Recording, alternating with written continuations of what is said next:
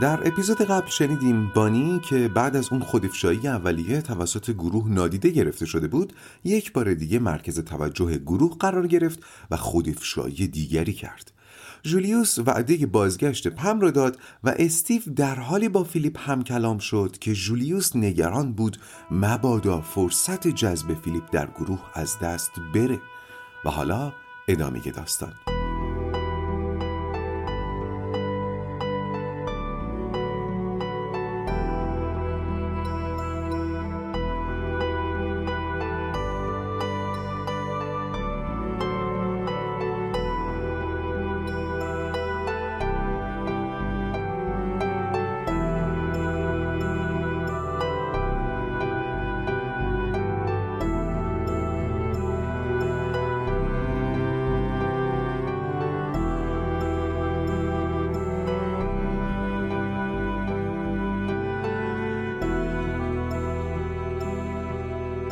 اپیزود قبل اینجا نقطه گذاشتیم که استیو گفت حس میکنم فیلیپ مرزهای منو تهدید میکنه، مخصوصا با هوشش، و در ضمن اینکه با هم ارتباط چشمی برقرار نمیکنه به هم حس کم محلی میده. جولیوس گفت آفرین استیو، داری خوب پیش میری، اینا بیان حسه، ولی میدونی که ما خودمون مسئول حسامون هستیم. در واقع ما مسئول این که حسها سراغمون میان نیستیم، ولی در قبال خود احساساتمون مسئولیم. شاید اینطور بگم بهتره، ما پدید آورنده احساساتمون نیستیم، احساسات در ما ایجاد میشه، ولی وقتی ایجاد شد دیگه مسئولیتش با ماست که چطور باهاشون مصالحه کنیم. اینکه تو از شیوه ارتباطی فیلیپ حس کم محلی میگیری، خب میگیری دیگه، حس میکنی بی محل شدی، نمیتونم بگم این حس رو نداشته باش و نمیتونم بابت حس تو روی فیلیپ کار کنم، چون مسئول حس تو خودتی. فقط میتونیم روی این متمرکز بشیم که حالا میخوای چی کار کنی، این میشه مسئولیت تو در قبال حست. مثلا شاید بخوای از فیلیپ سوال بپرسی بلکه روشن بشی. ها؟ استیو گفت آره آره سوال که دارم، ولی سوال کردن از فیلیپ سخته. جولیوس گفت چرا با خودش حرف نمیزنی؟ اینم بخشی از مسئولیتته. استیو گفت مسئله همینه دیگه، حتی حرف زدن باهاش سخته. بعد رو کرد به فیلیپ و گفت فیلیپ حرف زدن باهات سخته، تو که زیاد حرف نمیزنی، ولی حتی وقتی هم حرف میزنی به چشمای مخاطبت نگاه نمیکنی و این ارتباط با تو رو سخت میکنه، چرا اینجوری میکنی؟ فیلیپ در حالی که هنوز سقف رو نگاه میکرد گفت موقع حرف زدن با خودم مشورت میکنم. استیو با آرامش گفت بیشتر توضیح بده. فیلیپ جواب داد خب وقتی ازم سوال میکنید یا وقتی میخوام حرفی بزنم ترجیح میدم درون خودم دنبال بهترین جواب بگردم و نذارم چیزی حواسمو پرت کنه. اینجوری بهترین جواب رو میتونم بدم و این یعنی احترام به مخاطبم. استیو گفت ولی اگه بهم نگاه نکنی انگار ارتباطی بینمون شکل نگرفته. فیلیپ گفت توی ارتباط حرفام مهمتره یا جهت نگاهم؟ تونی با لحن تند خودش گفت یعنی اگه آدامس به جایی نمیتونی راه بری؟ فیلیپ سرشو سمت تونی برگردوند ولی چشماش نه و گفت ببخشید. تونی گفت یعنی نمیتونی هم نگاش کنی هم فکر شده حرف بزنی؟ فیلیپ گفت تلاقی نگاه حواسمو پرت میکنه. تونی ساکت شد. فیلیپ ظریف و دقیق جواب میداد. استیو پرسید خب بگو ببینم این حرفایی که درباره دلبری ربکا از تو زدیم چه حسی درت ایجاد کرد؟ ربکا با حالتی از خشم و خنده درماندگی گفت یوهو من اینجاما، من با این میز فرق دارم، ما حرفاتون میتونه منو ناراحت یا عصبانی کنه، انگار خیالات بانی برای همتون تبدیل به یقین شده. استیو گفت باشه، برمیگردیم به چند ثانیه قبل. فیلیپ چه حسی به بحثایی که این دو سه جلسه درباره‌اش شده داری؟ تونی زد زیر خنده گفت خوب ربکا رو دور زدی. فیلیپ خیلی بیخیال گفت خوب بود، بحثای خوبی بود، همه رو شنیدم. فیلیپ بالاخره یه نگاه کوتاه به استیو انداخت و گفت ولی اگر منظورت هیجانه، نه هیجان خاصی در من برنگنگیخت. استیو گفت هیچی، آخه مگه میشه؟ فیلیپ گفت قبل از اینکه وارد گروه بشم کتاب جولیوس درباره گروه درمانی رو خونده بودم و فضای گروه رو توی ذهنم پیش بینی کرده بودم و چیزی غافلگیرم نکرد. حدس می‌زدم مورد کنجکاوی قرار بگیرم، حدس می‌زدم بعضیا ازم خوششون بیاد، بعضیام نه.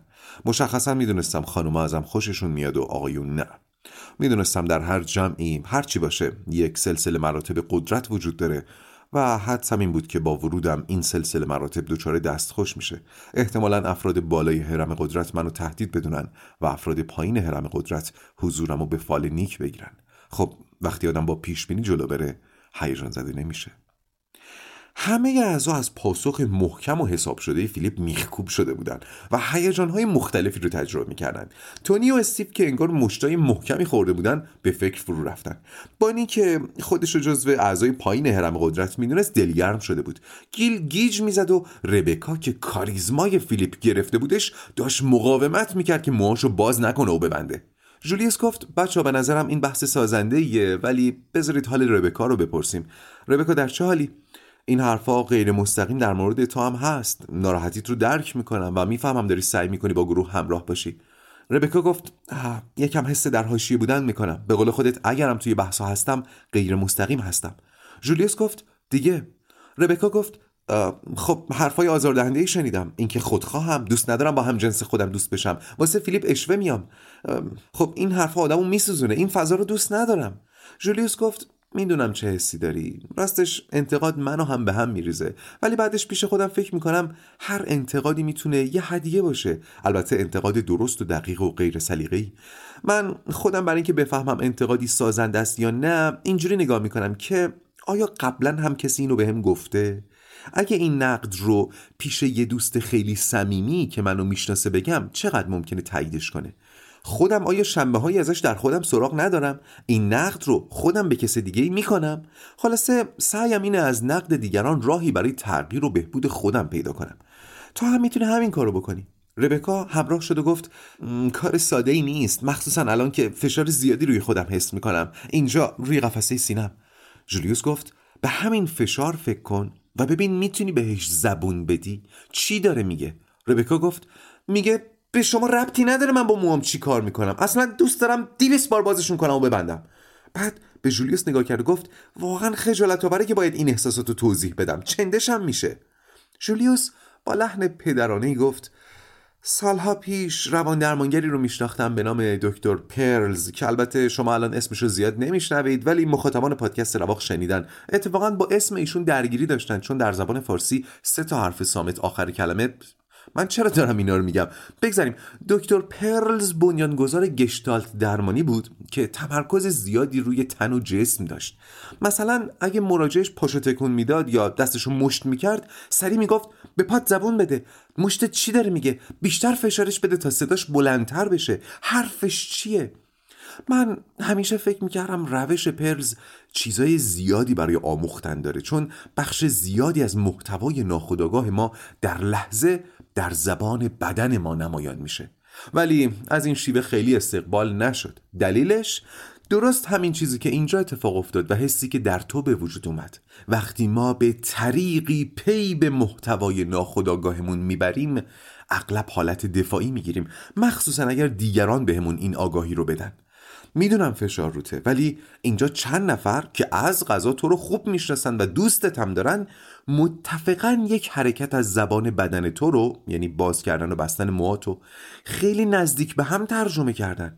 رفتاری که احتمالاً از ناخودآگاهت نشأت گرفته، ولی من فکر میکنم ارزشش رو داره که چند دقیقه فشار رو تاب بیاری و این بازخورد رو درونی کنی.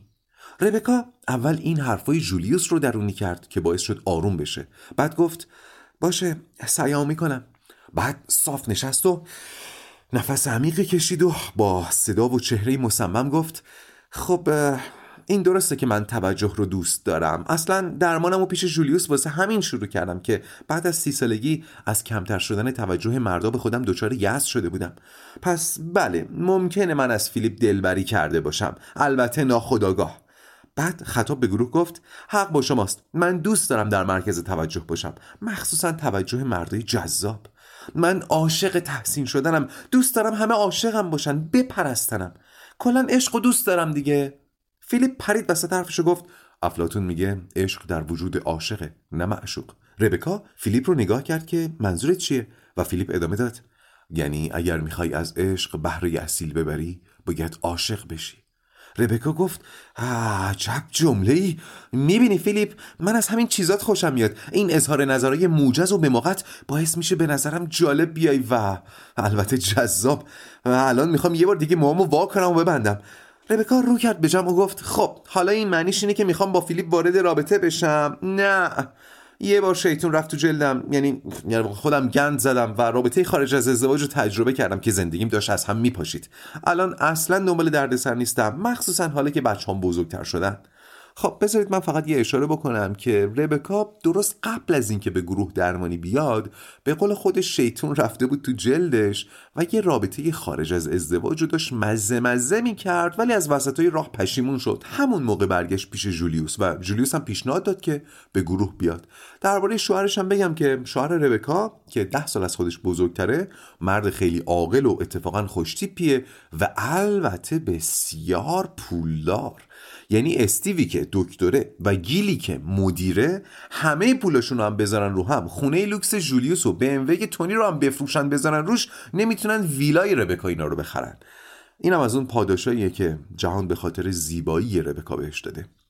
باری خودافشایی ربکا که تموم شد، تونی گفت خب فیلیپ، نسبت به حرفای ربکا چه حسی داری؟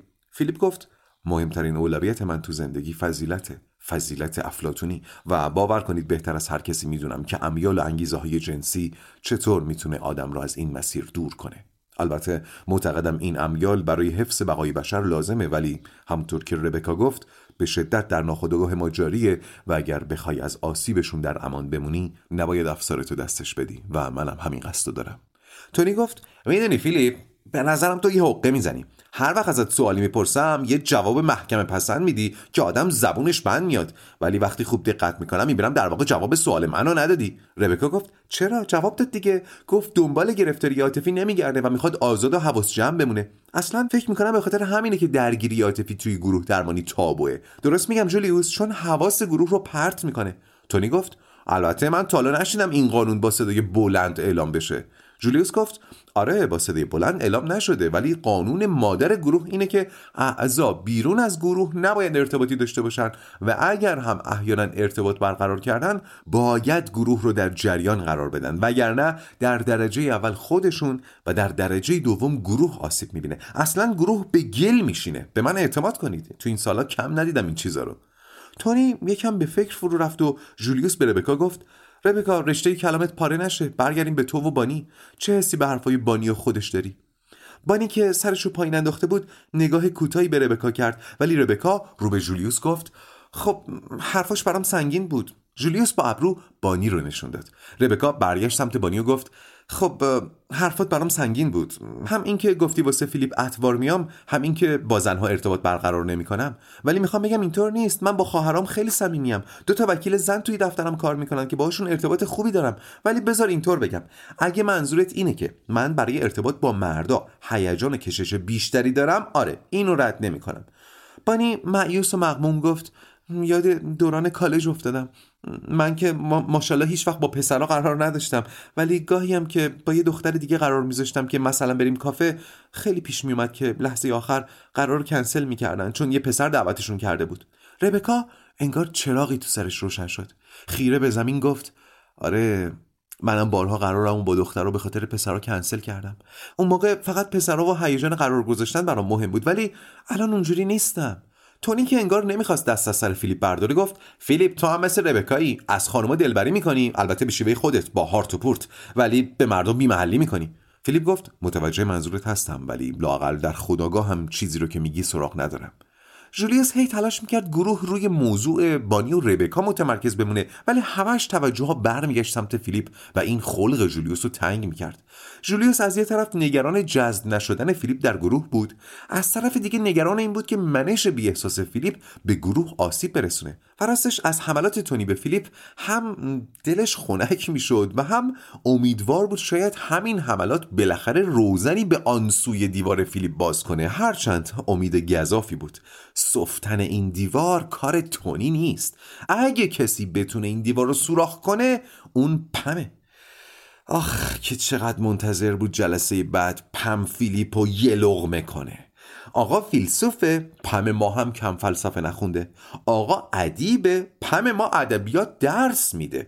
آقا کاریزما داره، پس باید پم ما رو ببینی.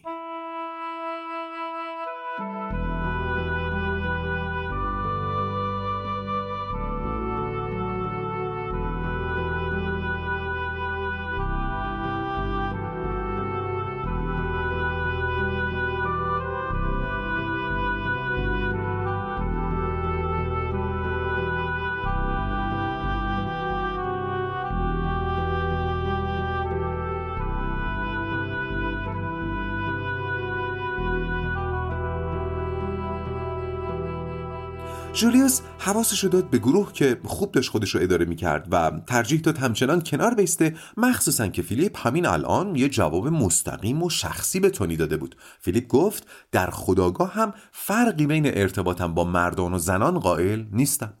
تونی باز و این بار تندتر حمله کرد و گفت فیلیپ من احساس میکنم تو دنبال چیزی بیش از جلب توجه و تحسینی. تو میخوای ربکا رو اغوا کنی. ربکا که اینو شنید دنبال دوربین گشت که بهش زل بزنه و دوربین اینجا جولیوس بود. جولیوس هم با نگاهش به ربکا فهمون که درکش میکنه و البته که تونی داشت قضاوت میکرد، ولی چون جولیوس میدونست فیلیپ از پس خودش برمیاد با سکوت کرد. فیلیپ گفت تونی منظورتو کاملا رسوندی، باید دید در آینده نظر تغییر میکنه یا نه، و به همین راحتی باز تونی رو پیچوند. جولیوس متوجه شده بود که فیلیپ نرم نرمک داره به گذشته خودش هم اشاراتی میکنه، هم الان که پیش بینی کرد نظر تونی عوض میشه، هم اونجا که گفت باور کنید من بهتر از هر کسی میدونم که امیال و انگیزه های جنسی چطور میتونه آدمو از مسیرش دور کنه. ناگهان فیلیپ بدون اینکه کسی ازش توضیح بیشتری بخواد خودش به سخن در اومد و گفت من سالها پیش تمام رشته‌های ارتباطیم رو بریدم، چون به این یقین رسیده بودم که شادی واقعی جز در تنهایی به دست نمیاد. شوپنهاور، نیچه، کانت، این نظر اوناست که آدمی هرچه از درون غنی‌تر باشه از بیرون بی‌نیازتر میشه و از یه جایی به بعد تنها هدیه‌ای که دنیای بیرون میتونه بهش بده اینه که مزاحمش نشه و تنهاش بذاره تا از راه اندیشه ورزی و حکمت آموزی عمیق‌ترین لذت‌های ممکن رو برای خودش فراهم کنه.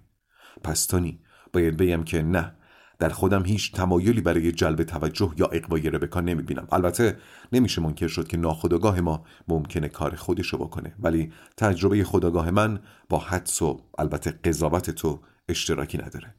حرفای فیلیپ که تموم شد گروه باز در سکوت فرو رفت.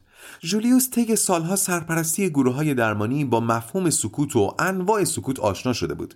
زیاد پیش می‌آمد که گروه به سکوت فرو بره. سکوت ناشی از بهت، سکوت ناشی از تأمل، تعلم، رودربایستی، تعارف، ولی سکوتی که الان گروه رو بلعیده بود شبیه هیچ کدوم از سکوتایی که جولیوس میشناخت نبود. بیشتر شبیه سکوت چند تا بچه بود که موقع بازی توی باغ یه جونور عجیب الخلقه دیدن و دورش حلقه زدن و دارن نگاش میکنن. این گونه نادر جانوری هم که ما اسمشو گذاشتیم جرثومه در کمال بی‌اعتنایی از سر جاش تکون نمیخوره. ربکا بالاخره سکوت شکست و گفت خب این چیزی که توصیف کردی یعنی تنهایی مفرط. فیلیپ گفت انسان به ما هو و انسان تنهاست. تلاش برای پر کردن این تنهایی با دیگران فریبی بیش نیست.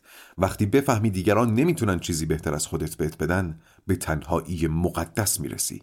این همون چیزی که دنبالشم و راهنمای من هم شوپنهاور بزرگه. دکتر استیو گفت ولی فیلیپ تو الان اینجایی، به گروه درمانی اومدی. خب فلسفه گروه درمانی اساساً با چیزی که تو میگی در تضاده. فیلیپ نگاهی به جولیوس انداخت که یعنی من دیگه مجبورم راستشو بگم دیگه، و گفت متاسفانه اندیشه ورزی شکم آدم رو سیر نمی‌کنه و حتی متفکران بزرگ هم قبل از تعقل‌های فلسفی باید عقل معاششون رو به کار بندازن. حالا ممکنه یکی مثل کانت یا هگل شانس بیاره حقوق ثابت دانشگاهی بهش بدن، یکی ممکنه مثل شوپنهاور ارث دندونگیری داشته باشه، یکی هم مثل اسپینوزا مجبور بشه کنار فلسفیدن شغلی هم برای خودش داشته باشه. من از این دسته سومم. شغلی که برای خودم انتخاب کردم مشاور فلسفیه و برای اینکه مجوز رسمی برای کارم بگیرم باید خودم دوره هایی گذرانده باشم که این دوره هم بخشی از همین رونده. اگه یادتون باشه توی اپیزود دوازده جولیوس اشاره کوتاهی به این موضوع کرد، ولی وقتی دید فیلیپ توی کافه چیزی در این باره نگفته دیگه ادامه نداد. استیو گفت یعنی تو فقط برای مجوز گرفتن به گروه اومدی؟ تازه بعد که مجوزتو گرفتی میخوای به مردم بگی تن به چنین چیزایی ندن؟ فیلیپ متفکرانه سرشو به نشانه تایید تکون داد. تونی که انگار هنوز ذهنش توی حرفای قبلی مونده بود باز برگشت به موضوع ربکا و گفت صبر کن ببینم، یعنی اگه ربکا بازم بهت گیر بده، تلسم دلبریشو کار بندازه، از اون لبخندای محشرش تحویلت بده، هیچ اثری رود نداره؟ صفر صفر. فیلیپ با هیجان تونی به هیجان نیامد و گفت نه، نگفتم هیچ اثری نداره. اتفاقا شوپنهاور میگه زیبایی زنانه توصیه‌نامه‌ایه که همه درها رو باز میکنه. حرفم این بود که نظر ربکا یا هر کس دیگه‌ای درباره من تأثیری روی نظر خودم درباره خودم نداره یا نباید داشته باشه. اگر امروز از توجه ربکا به وجد بیام، روزی که این توجه دریغ بشه مقموم خواهم شد. تونی انگار خیلی ذهنش توی این فضا گیر کرده بود گفت حرفت غلط نیست ولی ماشینیه، آدم نمیتونه اینطور باشه. فیلیپ گفت آدم داریم تا آدم. من ترجیح میدم اون آدمی باشم که ارزش‌هاش رو خودش خلق میکنه، نه تایید و تقبیح دیگران. کسی که ارزش رو از بیرون بگیره مجبور مثل چوب پنبه روی آب هی بالا پایین بشه تا هر لحظه نظر عامه کم خرد رو تأمین کنه.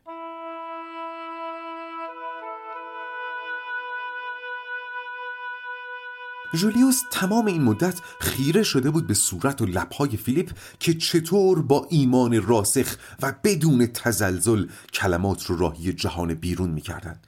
تنتنه کلام فیلیپ حتی جولیوس را هم مسحور می‌کرد و دلش به حال تونی می‌سوخت که اینطور مذبوحانه با فیلیپ گلاویز شده. ولی جولیوس نمیفهمید چرا تونی با فیلیپ میجنگه. انگار تونی بیشتر از گیل و استیو از حضور فیلیپ احساس ناامنی گرفته بود و این خلاف پیشبینی جولیوس بود. آخه تونی هیچ وقت نشون نداده بود که میخواد به قول فیلیپ در سلسله مراتب قدرت جایی داشته باشه. به نظرم نمیرسید توجه ریبکا براش مهم بوده باشه. جولیوس نگران شد که اگر بحث تونی و فیلیپ ادامه پیدا کنه از تونی رفتارهای تکانه‌ای سر بزنه، پس تصمیم گرفت وارد بشه و مسیر بحث رو به سمت امن‌تری هدایت کنه. جولیوس گفت فیلیپ تو تو همین پنج جلسه‌ای که با ما بودی به بانی، گیل و ربکا مشورت دادی و گفتی میخوای براشون مفید باشی. میتونی برامون بگی چرا این کارو کردی؟ به نظر میاد برای کمک به دیگران اشتیاقی داری که لزوماً انگیزه اقتصادی هم نداره، چون بچه‌ها قرار نیست در قبال مشورتت بهت پولی بدن. فیلیپ گفت یه قانون نانوشته هست که میگه رنج‌های مشترک انسان‌ها رو به هم نزدیک میکنه، مثل دو غریب که در غربت به هم نزدیک میشن، یا همونطور که مثلا انجمن بیماران سرطانی داریم. شوپنهاور میگه ما انسان‌ها جملگی در رنج زاده شدیم و یکی از این رنج‌ها رنج تنهاییه. ما از کمک به همرنجانمون حس رضایت میکنیم. من منکر این حس رضایت نیستم.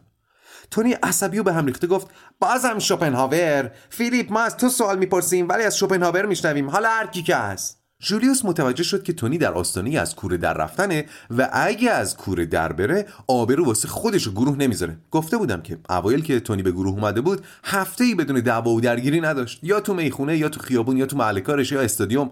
تونی درشت نبود ولی بدن ورزیده و سر نترسی داشت، اما مقابل فیلیپ مثل قهرمان بوکسی بود که باید با قهرمان شطرنج جهان شطرنج بازی میکرد. حالا درست نیست من مکنونات قلبی تونی رو اینجا بریزم رو داریه، ولی حالا این یه بار اب نداره.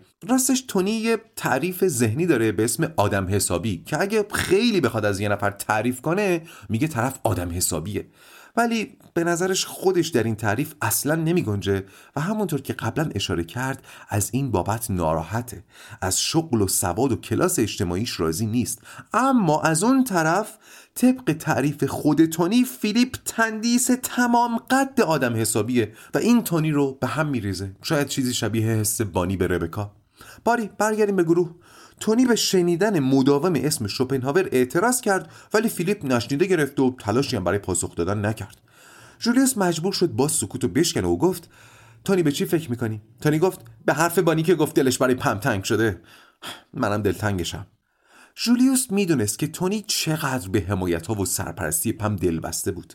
این دوتا با اینکه هیچ سنخیتی با هم ندارن خیلی به هم نزدیکن. یکیشون یه استاد دانشگاه خوشگل و امروزی و با کلاس و تو دلبرو بود، اون یکی یه نجار زمخت و دعوایی و غلط‌انداز که لاتی حرف میزنه و تحصیلات دانشگاهی نداره ولی با هم خوب میسازن. جولیوس دید که دلتنگی تونی برای پم و پی بگیره بحث به کلی منحرف میشه، پس گفت تونی به نظرم رسید برات سخت بود که بگی شوپنهاور حالا هر کی که هست. تونی گفت آره، قبل از اینکه فیلیپ رو ببینم حتی اسم شوپنهاور رو نشنیده بودم و فکر میکنم تنها کسی هستم که اینقدر از دایره پرتم و این بهم حس فشار میده. داخل پرانتز تونی الان یه بیان حس تمیز کرد.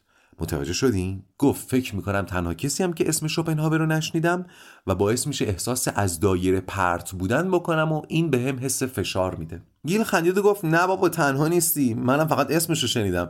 من درسته که تحصیلات دانشگاهی دارم و خیر سرم مدیرم ولی تو دانشگاه فقط حسابداری خوندم. استیوم گفت والا منم فقط میدونم یه فیلسوف آلمانی بوده که به بدبینی معروفه. فیلیپ گفت بدبینی نه، واقع بینی. تونی شاید راست میگی، من زیاد از شوپنهاور حرف میزنم ولی برای این کارم دلیل دارم. تونی از اینکه مورد خطاب مستقیم فیلیپ قرار گرفته بود جا خورد ولی سعی کرد هیجانشو بروز نده. حالا که دیگه رسما شوپنهاور موضوع بحث شده بود، فیلیپ نگاهش رو از سقف برداشت و از پنجره به بیرون چشم دوخت، جوری که انگار یه پرنده زیبا روی شاخه درخت روبرویی رو نگاه میکنه چشماش برق میزد. فیلیپ ادامه داد دلیل اینکه زیاد از شوپنهاور حرف میزنم اینه که هرچی از زندگی فهمیدم شوپنهاور یادم داده.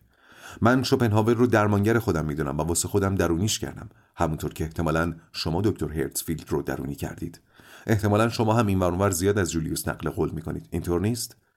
فیلیپ اینو گفت و نگاه گذرایی به جولیوس کرد و یه لبخند ریزم زد و لبخندش انقدر تازگی داشت که جولیوس تو دلش گفت جانم. فیلیپ حرفش رو اینطور ختم کرد که در ضمن امیدوارم نقل قول‌های من از شوپنهاور برای شما هم مثل خودم سازنده باشه. جولیوس به ساعتش نگاه کرد و فهمید وقت این جلسه تمومه. در حالی که بلند میشد گفت خب جلسه پرباری بود، جوری که دلم نمیاد تمومش کنم، ولی باید به زمان احترام بذاریم. بقیه اعضا هم بلند شدن و تونی در حالی که خارج میشد غر میزد که پربار ما که باری ندیدیم.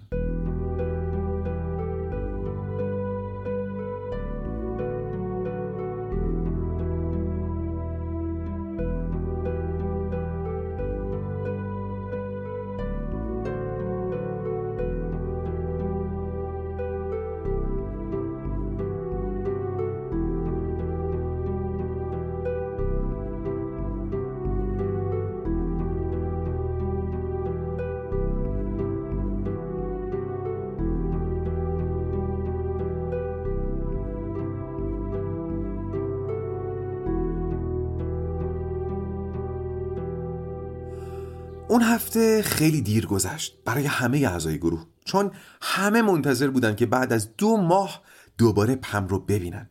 پم بدون تعارف کلیدی ترین عضو گروه بود و حتی خیلی وقتا مایه قوت قلب جولیوس.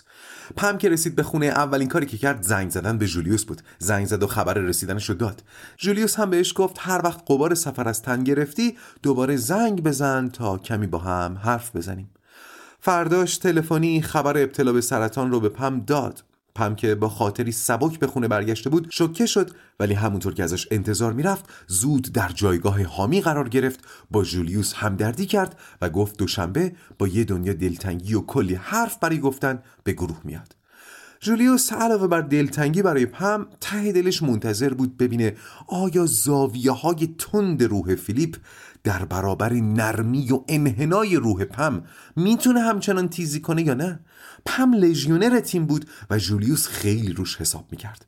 خلاصه یک هفته دیگه هم گذشت و رسیدیم به دوشنبه بعد. رأس ساعت چار و نیم جولیوس در حال جلسه را آغاز کرد که همه حاضر بودن غیر از پم. بانی با چشم انتظاری گفت پس چرا پم نیومده؟ تا بانی اینو گفت در یهو چارتاق باز شد و پم در حالی که دستاشو برده بود بالا اومد تو و گفت دردادام. همه ی اعضا جز فیلیپ البته از جا جستن و به استقبال پم رفتن. پم هم مثل مادری مهربون آغوششو به روی همه باز کرد. اول از همه بانی پرید تو بغلش و گفت چقدر دلم برات تنگ شده بود، چقدر جات خالی بود، راستی میدونستی موجای ربکا بدون ریمل اینجوریه؟ پم خندید و گفت آره ورفریده موجاش محشره. ربکا سعی کرد حساسیت نشون نده و پمو بغل کرد و گفت خوش اومدی مهربون.